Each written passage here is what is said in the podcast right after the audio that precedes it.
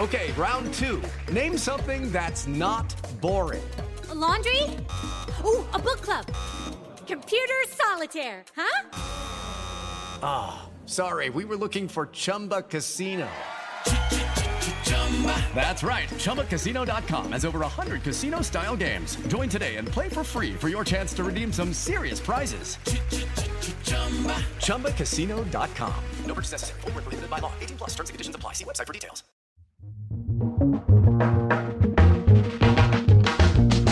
Welcome to If Then, the show about how technology is changing our lives and our future. I'm Will Oremus. And I'm April Glaser.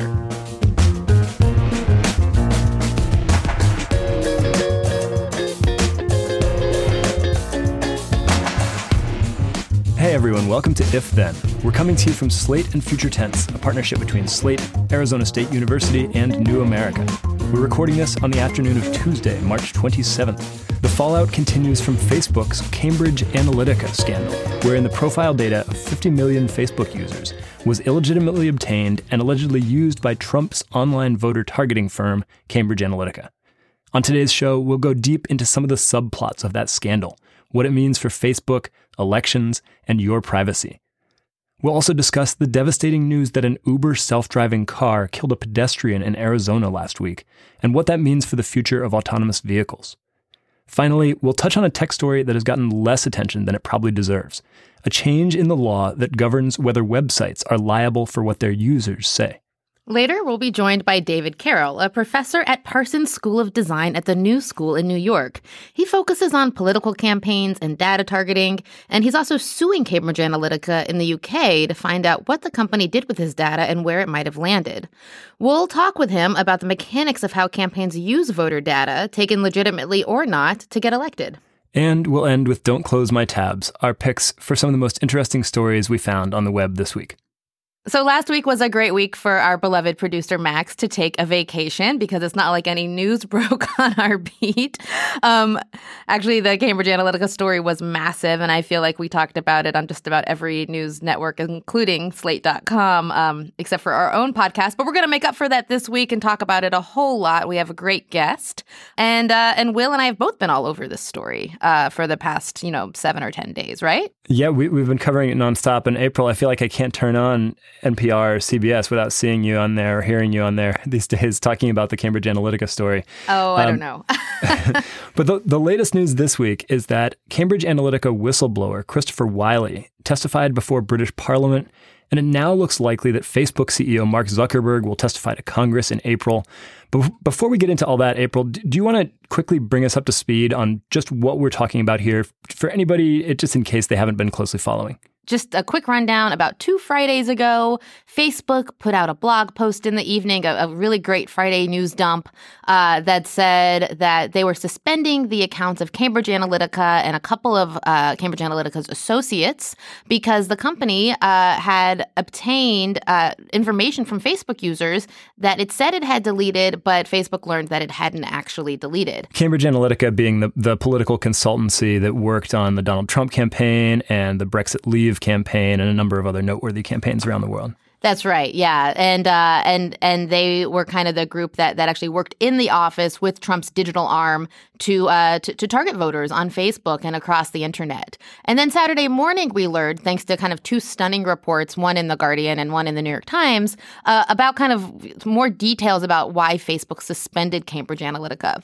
And what we learned is that the voter targeting firm that was hired by the Trump campaign had obtained the user profile data on 50 million, or actually more than 50 million, Facebook users.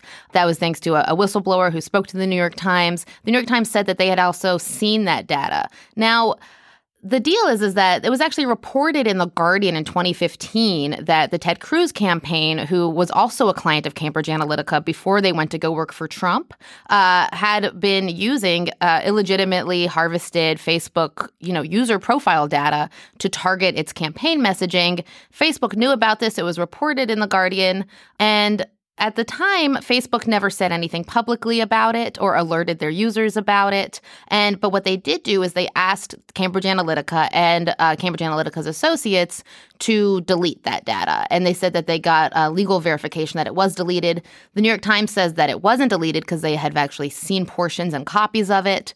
And one thing that I just want to note here the way this data was obtained is through was through an online Facebook quiz, right? And so these were like more popular a few years ago. Did you ever take them? Will, do you know what I'm talking about here? They were like these kinds of personality quizzes. Yeah, I'm sure I did, although I, I hate to admit it. I think a lot of us did just because they were like really floating around Facebook at the time. And and so the story, uh, as it was reported in the in the Times and the Guardian, was that in 2013, a uh, a professor at Cambridge uh, named Alexander Kogan, a uh, psychology professor, had created an online quiz uh, for Cambridge Analytica uh, and they actually paid him about $800,000 or so to make this quiz. And that quiz uh, was called This Is Your Digital Life. And it was downloaded by about 270,000 people. And it was used to kind of harvest data from the people that downloaded it. But Facebook's policies at the time allowed for not only the data of the people who downloaded the quiz to be to be received by the app developer, but also all of those people's friends. So that number, 270,000, inflated to like 50 million. And Cambridge Analytica Analytica got all of that data and then uh, and then you know used it. Facebook says that Alexander Kogan wasn't supposed to hand that data over to a fourth party, him being the the third party, right? Because it's Facebook, the user, and then him. But the the thing that's interesting here is that Kogan didn't actually break any rules with taking that data, right? Will. Yeah, I mean that's one of the sort of confounding things about this scandal. I mean, obviously it's a huge story. It's both a politics story because for some people it might help to explain how Trump's Facebook advertising campaign was so effective and how he helped sort of, um, uh, you know, polarize voters and turn them against Hillary Clinton or su- suppress Clinton's turnout. But it's also a tech story, and and the tech story is is a little confusing because, as you pointed out, Facebook's policies didn't actually prevent apps from gathering all kinds of data, not only on the Facebook users who signed up for that app, but on all their friends too, who had nothing to do with that app. In fact, Facebook's policies openly encouraged this sort of thing. And so the only part that was actually against Facebook's policies was after Dr. Kogan and can I just take a minute to to note that he later changed his name to Dr. Spectre, which is a great Bond villain so name. So many and then, subplots we're going to get into. and now back to Dr. Kogan because I guess being a Bond villain doesn't serve his interests at the moment. Um, but the only thing that actually went wrong from Facebook's perspective is that this researcher then handed that information to Cambridge Analytica. Uh, he was supposed to just you know keep it and use it for his own purposes, and, and according to Facebook's policies, that would have been just fine. Now, of course, most people don't think it was just fine that Facebook allowed just any app developer to waltz in, take your data and your friend's data without anybody really knowing it. Right. We're talking about like random personality quizzes that were trying to determine whether you're Princess Leia or Chewbacca, right? that you might have taken for whatever like bored reason on your phone a few years ago, downloaded your data, all of your friends' data, and then that was used to target political ads at you uh, you know, for for you know, who knows what? I mean, we do know that the Trump campaign and the Cruz campaign used it, but the thing about data is that you copy it by pressing a button. And so, you know, we know that Cambridge Analytica got this data. We don't know who else could have gotten it, and we don't know what other app developers could have gotten it. Facebook had a policy until 2014 that allowed app developers to just take, you know, so much data. And the, the deal with this is that, like, Facebook took a 30% cut of the uh, of like transactions that were done through apps. But then, um, in exchange for that, the kind of trade off was that you know they kind of had these this super porous data sharing policy, and they were just kind of letting people take all this data. And you know, the FTC is now investigating whether that was against the law for Facebook to do that because they were supposed to, under uh, an agreement with the FTC, get explicit consent from users about um, you know how their data is shared. Right. So I think really the heart of this scandal is the really shady data privacy practices that Facebook had several years ago. I mean, it actually closed some of these worst loopholes mm-hmm. in 2014 and 2015. It stopped letting third-party app developers harvest data uh, on your friends when you when you logged into the app through Facebook. And from Facebook's perspective, they're like, "What's the big deal here? Like everybody knew about these policies at the time. Everybody, all the users gave consent for their information to be harvested in this way. Um, you know, when you signed up for one of these apps, it gave you a little pop-up that said, "Oh, are you okay sharing data on you know yourself, your friends, your birthday, your relationship status, whatever else?" And of course, everybody pressed yes because that's what you had to do to even get to the app. So it's really, it's really, we're sort of like relitigating what was, in retrospect, an awfully permissive privacy policy on Facebook's part.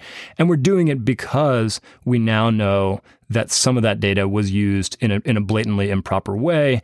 And also, I, I think a big part of what's driving this scandal is just like we're still, a lot of people are still looking for reasons why Trump won and, and don't understand yeah. how Trump won. And the fact that you know, maybe he was doing some kind of sinister targeting on Facebook. Uh, you know, that that is really fueling the anger at Facebook that I don't think we would see if this were a breach. You know, with uh, some some other kind of uh, some other kind of use of that data for advertising or marketing or that sort of thing.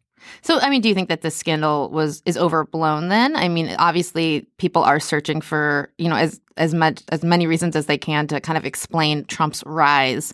Um, and, and it is looking more and more that his campaign was open to to breaking the rules, or at least the people that they associated with were open to breaking the rules. But is this is this overblown? Because this data was taken out of Facebook's front door. This was their policy was to allow app developers to harvest this much data, and Facebook, you know, didn't seem to really keep track of what they did with that data after it was taken. Yeah, here's how I look at it. I mean, I, I think in a way it is overblown because, uh, and we'll get into this some in our interview yeah. with, with Dr. David Carroll, but you know, it's it's hard to say whether all this targeting that Cambridge Analytica did or all the data it gathered actually had any effect on the election. We we don't know. Well, Trump won. yes. Okay. yes, that that we can't argue about but I mean, the the the thing that I think people are really upset about is just in general, like Facebook's cavalier attitude toward their information over time. And this is just like a really good excuse to get upset about that, I think. I mean, I think that's at least part of what's going on here we have to remember it was only in November that ProPublica released a story, and then we did some additional reporting on that.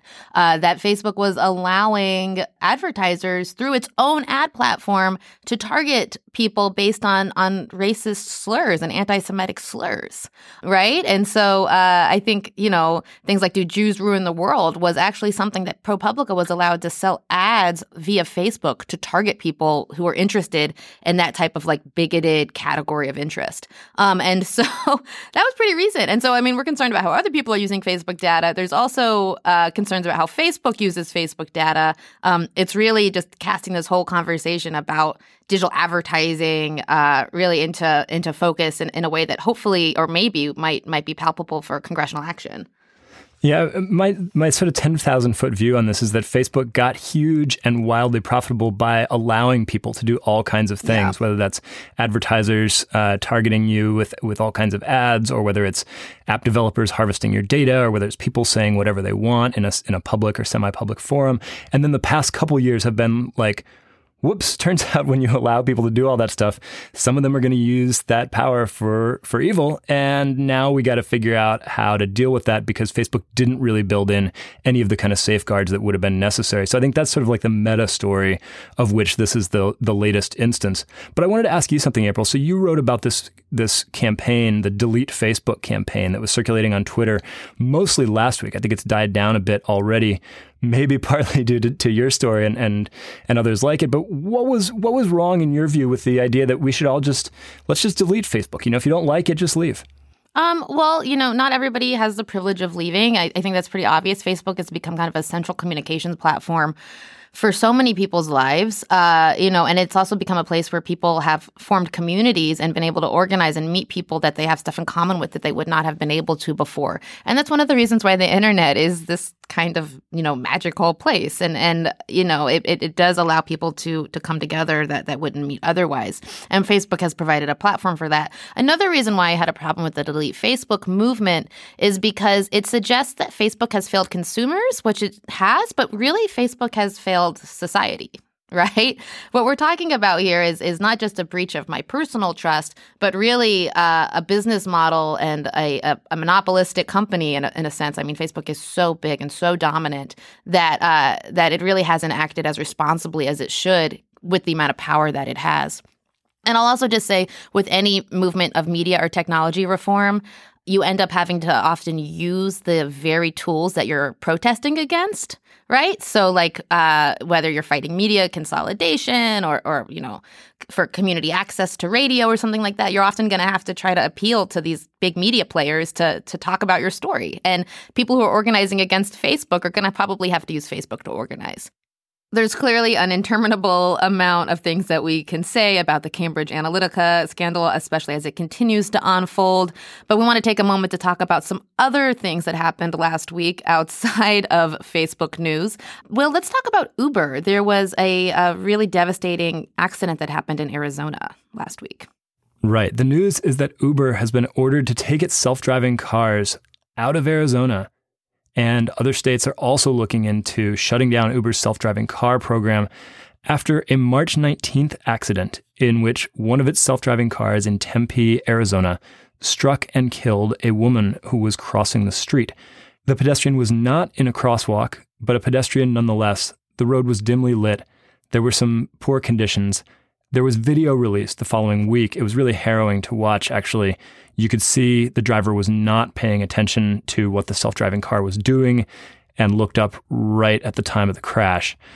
Now, Uber is obviously in a lot of trouble. Its program has come under intense scrutiny, and there are questions all around the country with these states that had been trying feverishly to pave the way for autonomous vehicles. They're now thinking, wait a minute, maybe it's actually not ready.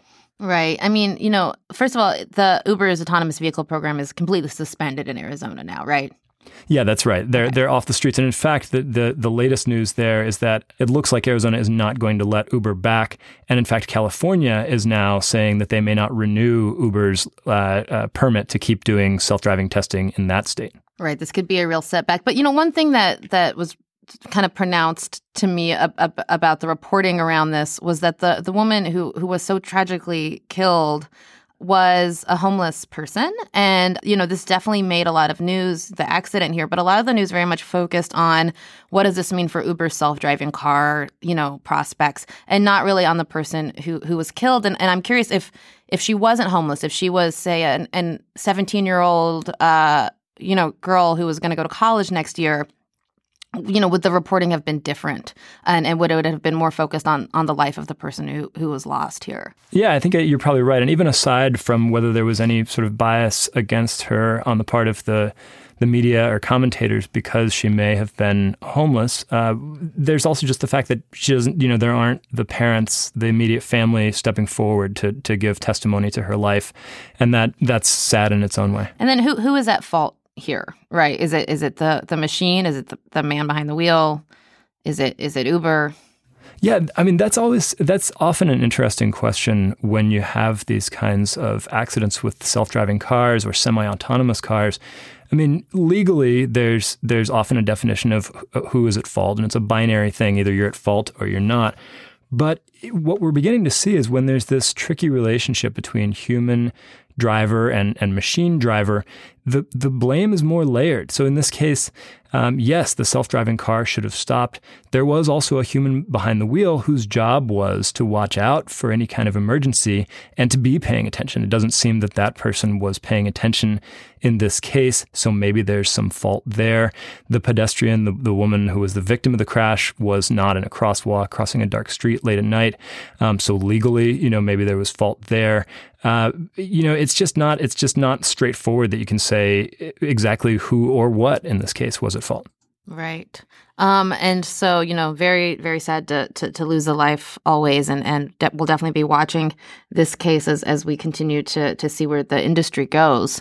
Um, I was following another piece of news this week also uh, around a vote in the Senate that finalized um, to kind of alter and change one of the bedrock legal protections that internet companies have really relied on uh, you know, since the 90s, a bill was passed that is designed to allow victims of sex trafficking online to sue companies that put those listings up or that host those listings. Uh, previously, under a law called the Communications Decency Act, owners of websites had almost no liability for what happened on their platforms. Now we see that law starting to crack a little bit with the Senate and the House uh, having passed before uh, a change to the law that would allow uh, victims of sex trafficking to press charges against these websites.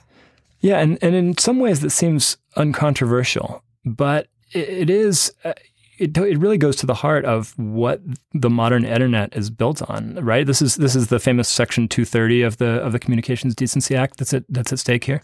Yeah, that's right. And so you know, the internet really wouldn't be what it is today if it wasn't for this uh, Section 230 uh, law or this kind of section of the Communications Decency Act. You know, in the in the mid '90s when it was passed, it was when a lot of these companies were just starting to form. And if they had been liable for everything that their users said or posted or emailed or you know wrote on a message board, uh, then they wouldn't have been able to grow. They wouldn't have been able to probably court the investment that they did because you know investors probably would have been like, "Whoa, you know, this isn't safe. We don't really know what our legal liability is here." But once you know investors knew that they weren't going to be legally liable, they you know put a lot of money into these companies and they they grew astronomically and uh, we certainly wouldn't have the platforms or the internet that we have today or the innovation online you know that we have and rely on today uh, if it wasn't for the the laws in place that allowed for this tremendous growth no that's that's right i mean we, we literally wouldn't have youtube or facebook or oh, yeah. twitter as not. we know it uh, or any of these services if they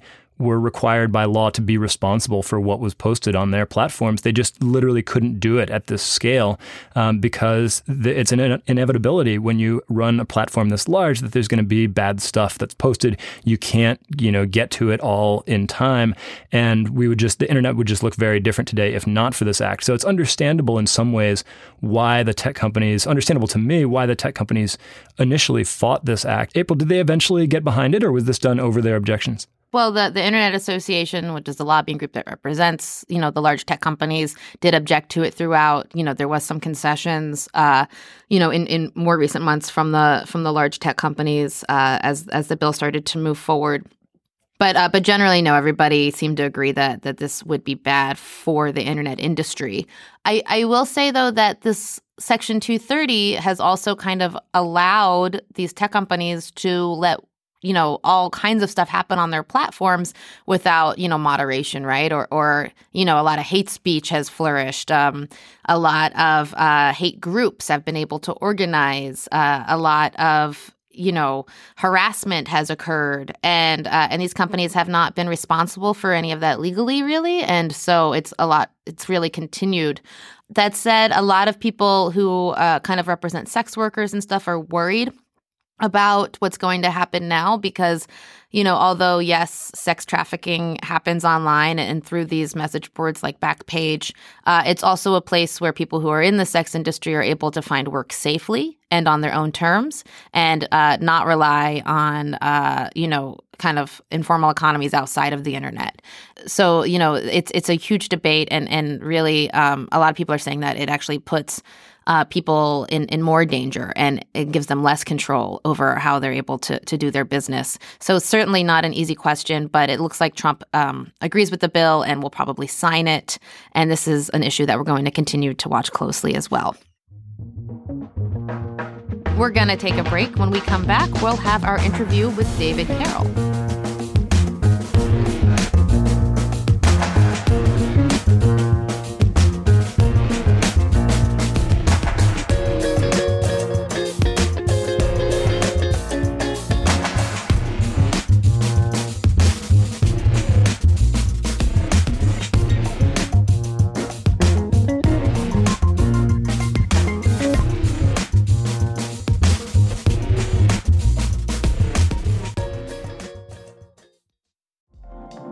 Card is the perfect cashback rewards credit card. You earn up to 3% daily cash on every purchase every day. That's 3% on your favorite products at Apple, 2% on all other Apple Card with Apple Pay purchases, and 1% on anything you buy with your titanium Apple Card or virtual card number. Visit apple.co slash card calculator to see how much you can earn. Apple Card issued by Goldman Sachs Bank, USA, Salt Lake City branch. Subject to credit approval. Terms apply. Our guest today is David Carroll. He's an associate professor of media design at Parsons at the New School in New York. He specializes in media, data targeting, and political campaigns. And David is currently suing Cambridge Analytica in British court to see if his data landed in the UK and to learn what the company is doing with it. His lawsuit dropped the same day Facebook came forward with the news that it had suspended Cambridge Analytica for misusing its platform. David, welcome to If Then. Great to be on the show. Thank you. Let's start with what Cambridge Analytica said it was capable of doing, um, and also kind of what you've been able to understand through your own research.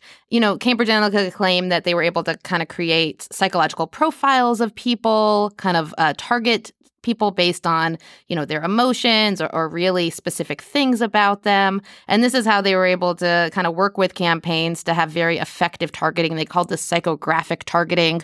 You know, a lot of people have said that this is just, you know, a bunch of, you know, snake oil or, or, or it wasn't uh, just a bunch of buzzwords that they used. I'm curious, what's your take on that? Because you learned a bit more about some of the data that they had collected and, and, and the profiles that they did make on people yeah, it's been just at first just academic curiosity to understand uh, this from the perspective of just doing the research so we can understand it.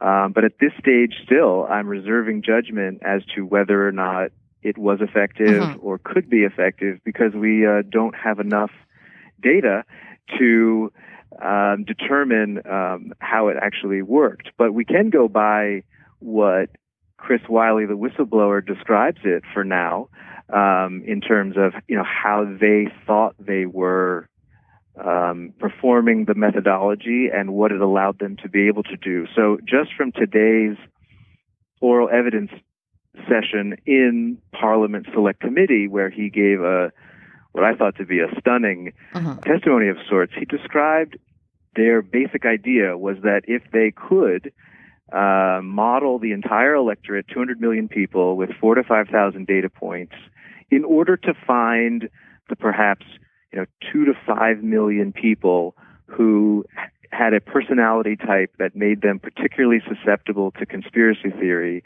because they were outliers in openness and neuroticism. That is, they were very open-minded to new thinking, but they were also, um, you know, very agitated by fear.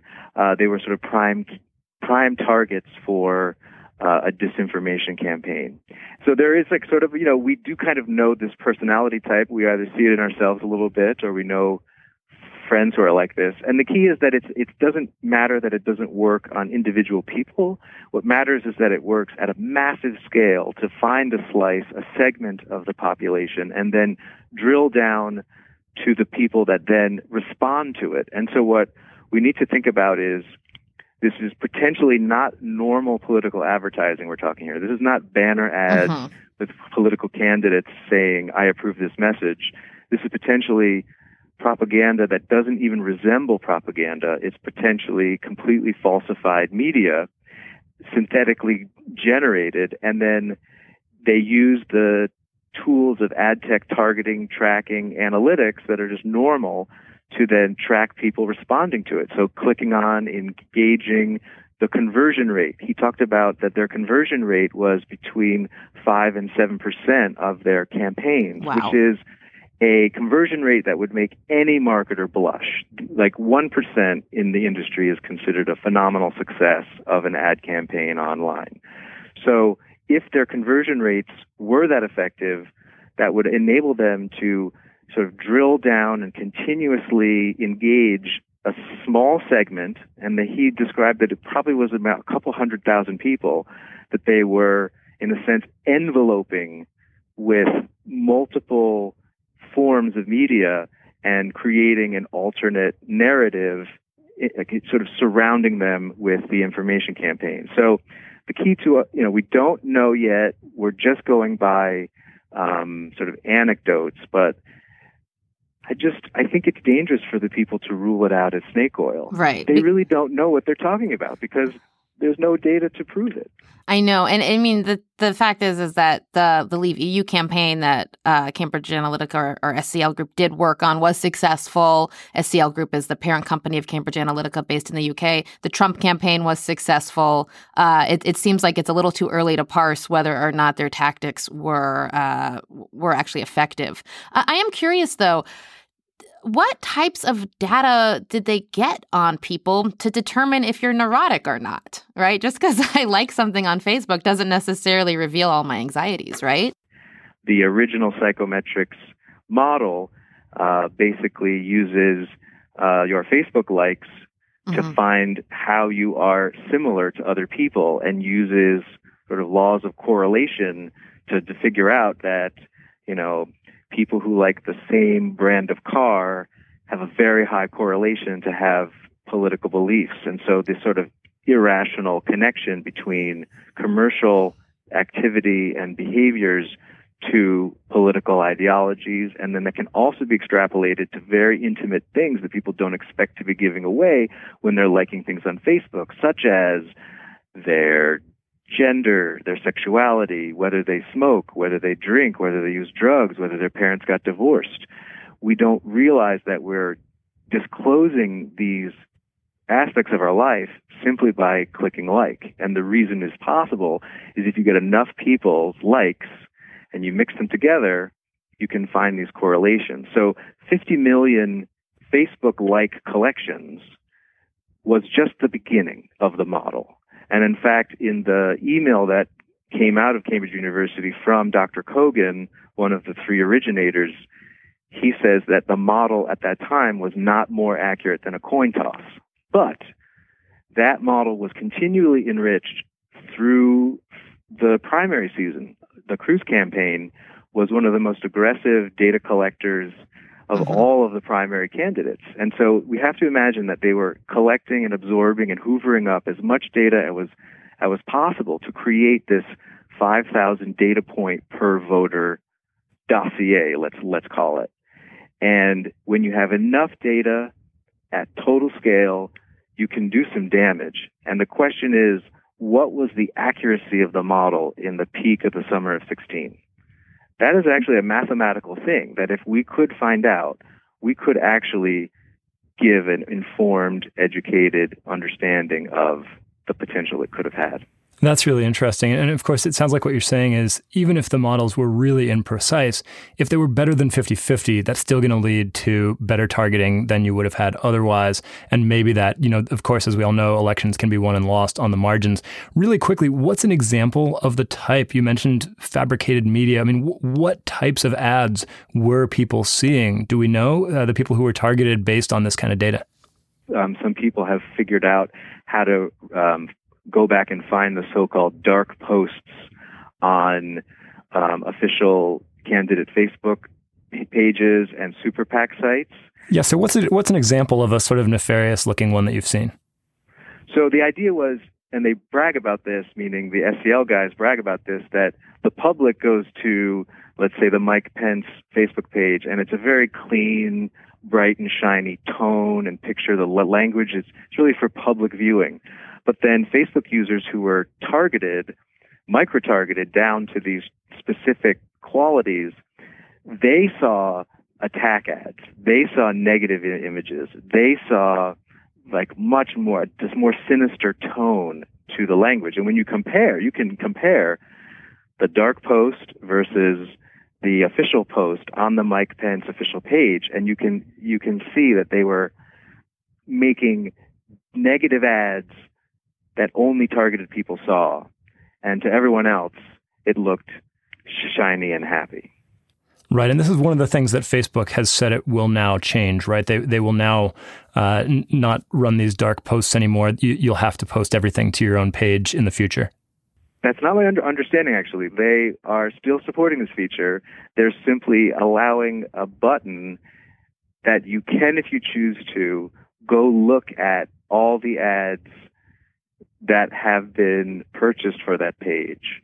So you have to decide to go look for them. but they can still be used and, and deployed. So the idea is it creates a modicum of accountability, at least, meaning what they're basically saying is journalists are expected to press this button and look at the ads and whistle blow on the candidates telling lies or being particularly nasty. But otherwise, the technique is not prohibited. Right. I, I heard that uh, one of the dark posts in support of Trump was actually the clip of Hillary Clinton uh, talking about uh, African American youth and, and, and gang activity in the early 90s. A very, very troublesome clip, but that was actually sent to uh, African Americans specifically to kind of deter voter turnout, right? Yes, this is um, a concern that we are need to be understand how it was an equal opportunity campaign and I don't know if all of us were necessarily immune to it, and that regardless of our um, place on the political spectrum, perhaps if we had just exhibited a high degree of openness and a high degree of neuroticism, we were targeted based on our ideology. So one of the concerns that I have, and I put this in my claim, is that I have heard that, for example, Bernie supporters in Br- Brooklyn were targeted. And you'd think, why would they need to do that? But you could see why that would be interesting and useful for them to depress enthusiasm for the Clinton candidacy so that Bernie supporters in Brooklyn did not go to Pennsylvania and canvass around Philadelphia. Right. So, I mean, we're talking about really uh, smart, nuanced targeting here um, that that could really, you know, affect what people know and understand bef- before they they go cast their vote. Uh, one one thing I'm curious about, or a subplot that I, I want to tease a bit more that I know you know quite a bit about, uh, is the family that that kind of bankrolled Cambridge Analytica, the Mercers. Now, Cambridge Analytica didn't actually form, is my understanding, until 2013.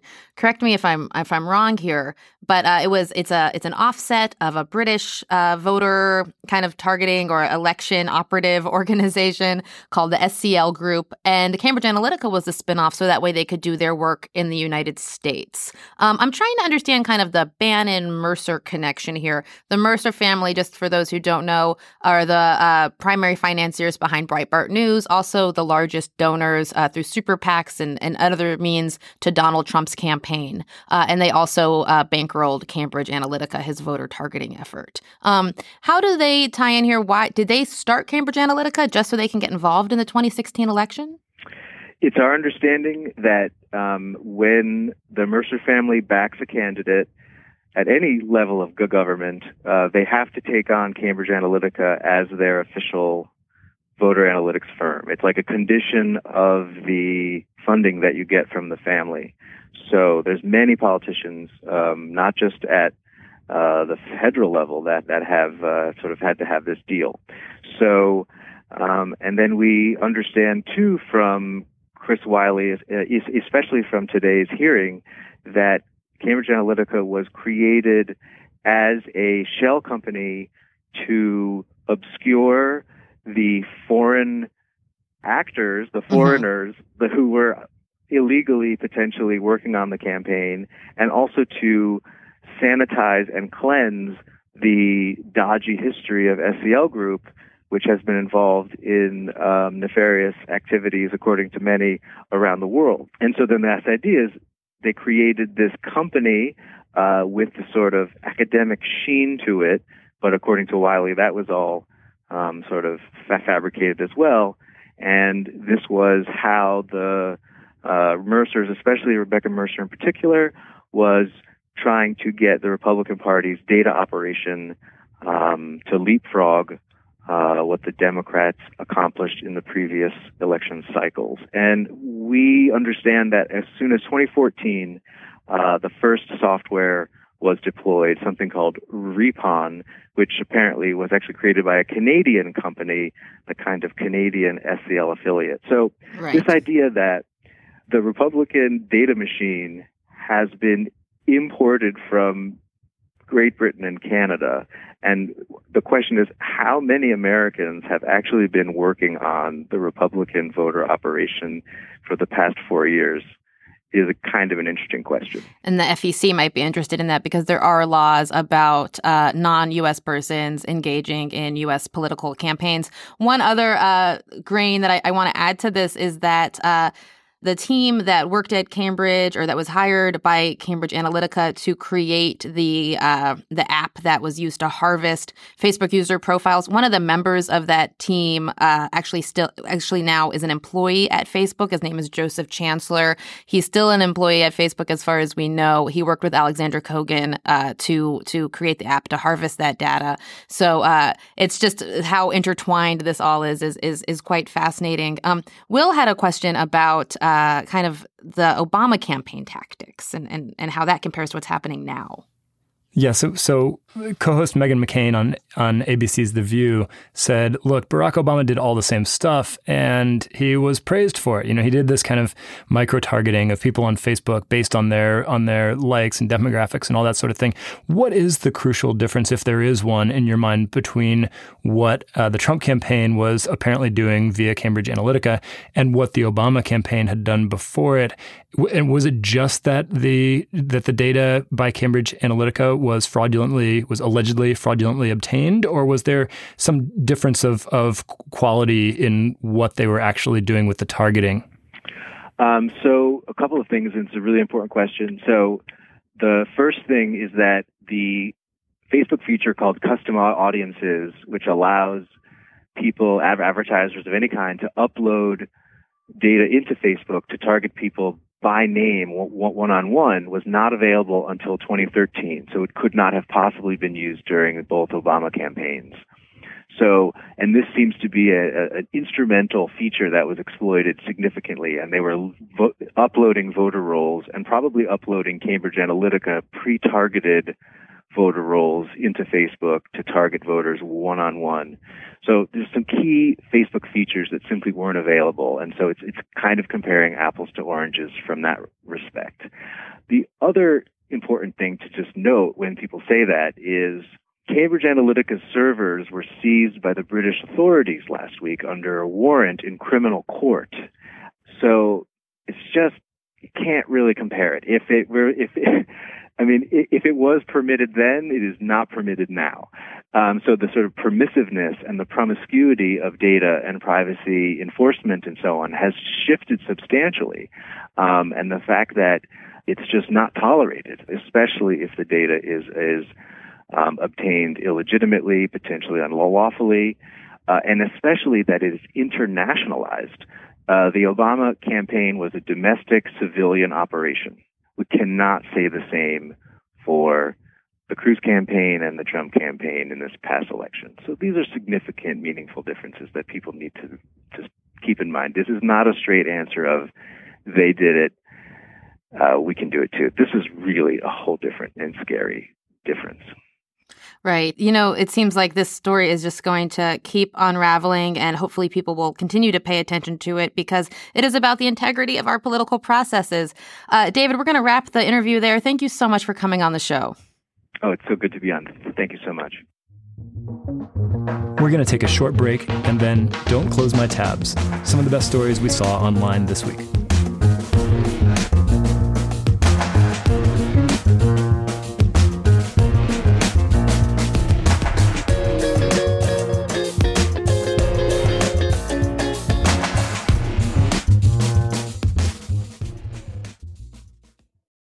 Without the ones like you, who work tirelessly to keep things running, everything would suddenly stop. Hospitals, factories, schools, and power plants, they all depend on you. No matter the weather, emergency, or time of day, you're the ones who get it done. At Grainger, we're here for you with professional grade industrial supplies. Count on real time product availability and fast delivery. Call clickgrainger.com or just stop by.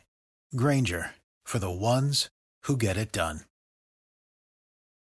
It's time again for Don't Close My Tabs. April, what tab could you not close this week? So I'm the one with a Twitter thread this week. Um, it is by a senior editor at Curbed named Sally Kuchar.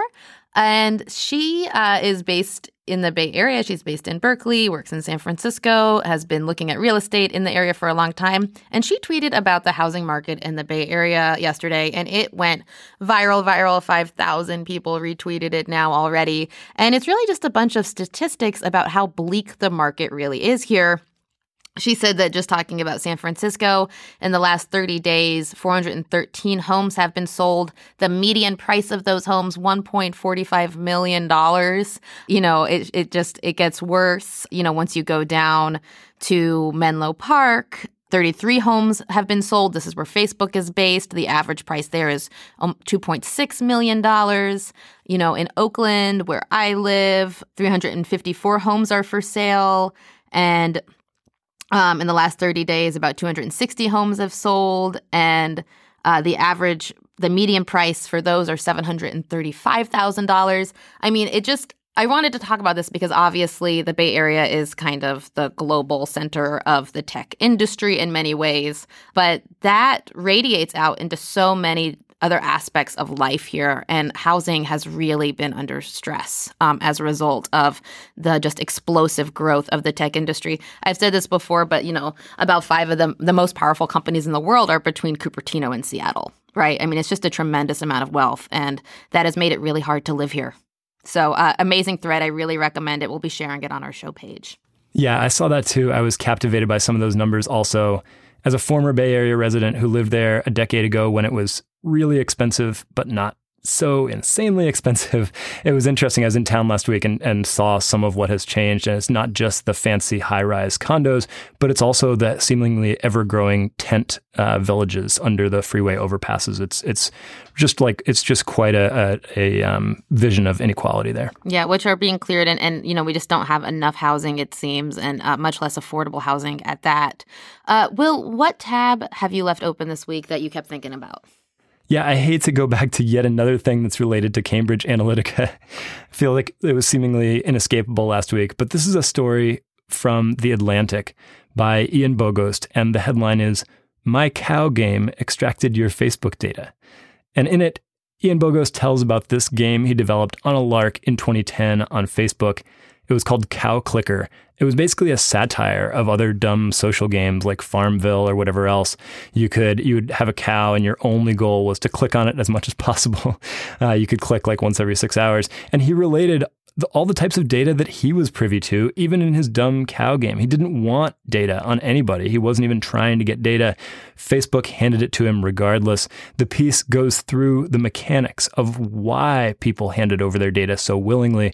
I think that's a really interesting piece that's been somewhat overlooked in the scandal is the fact that that you know most of us just gave this, gave out these permissions to our data left and right. We weren't thinking about who we were giving them to. Facebook encouraged us to do it, and we did it like a bunch of lemmings. And so I would argue we bear the individual Facebook users bear at least some responsibility here too. But certainly it was Facebook who set up the whole system to encourage us to do that and to make it seem like everything was fine. We were everything was trustworthy, and just go ahead and give your permission because that's how mm-hmm. you play the game and that's how you have fun.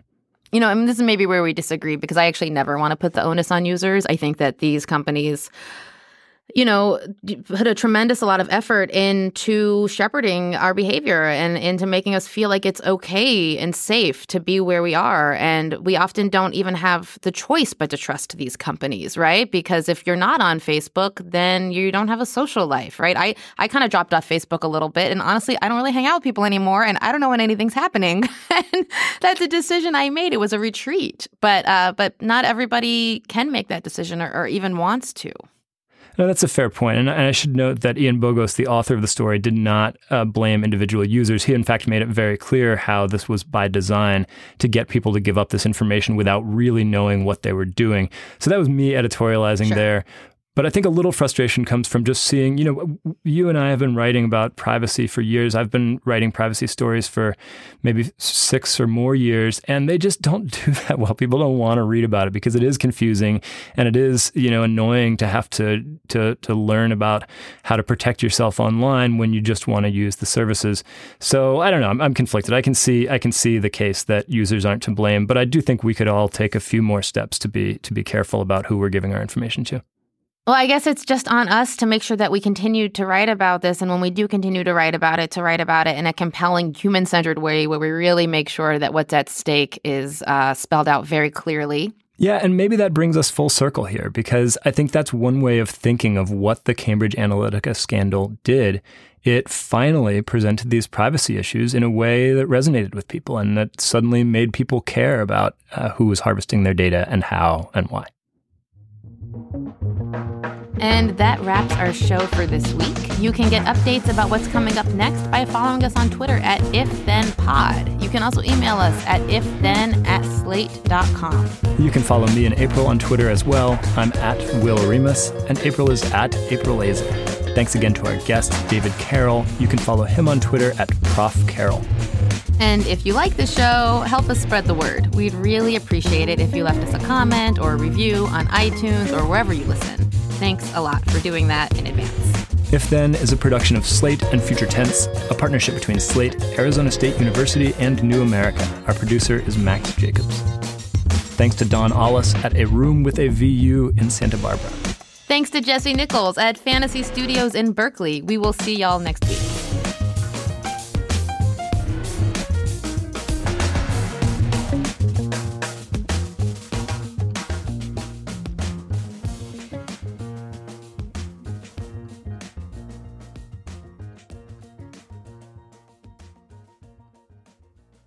Welcome to If Then, the show about how technology. Oops. it is like cartoon phone.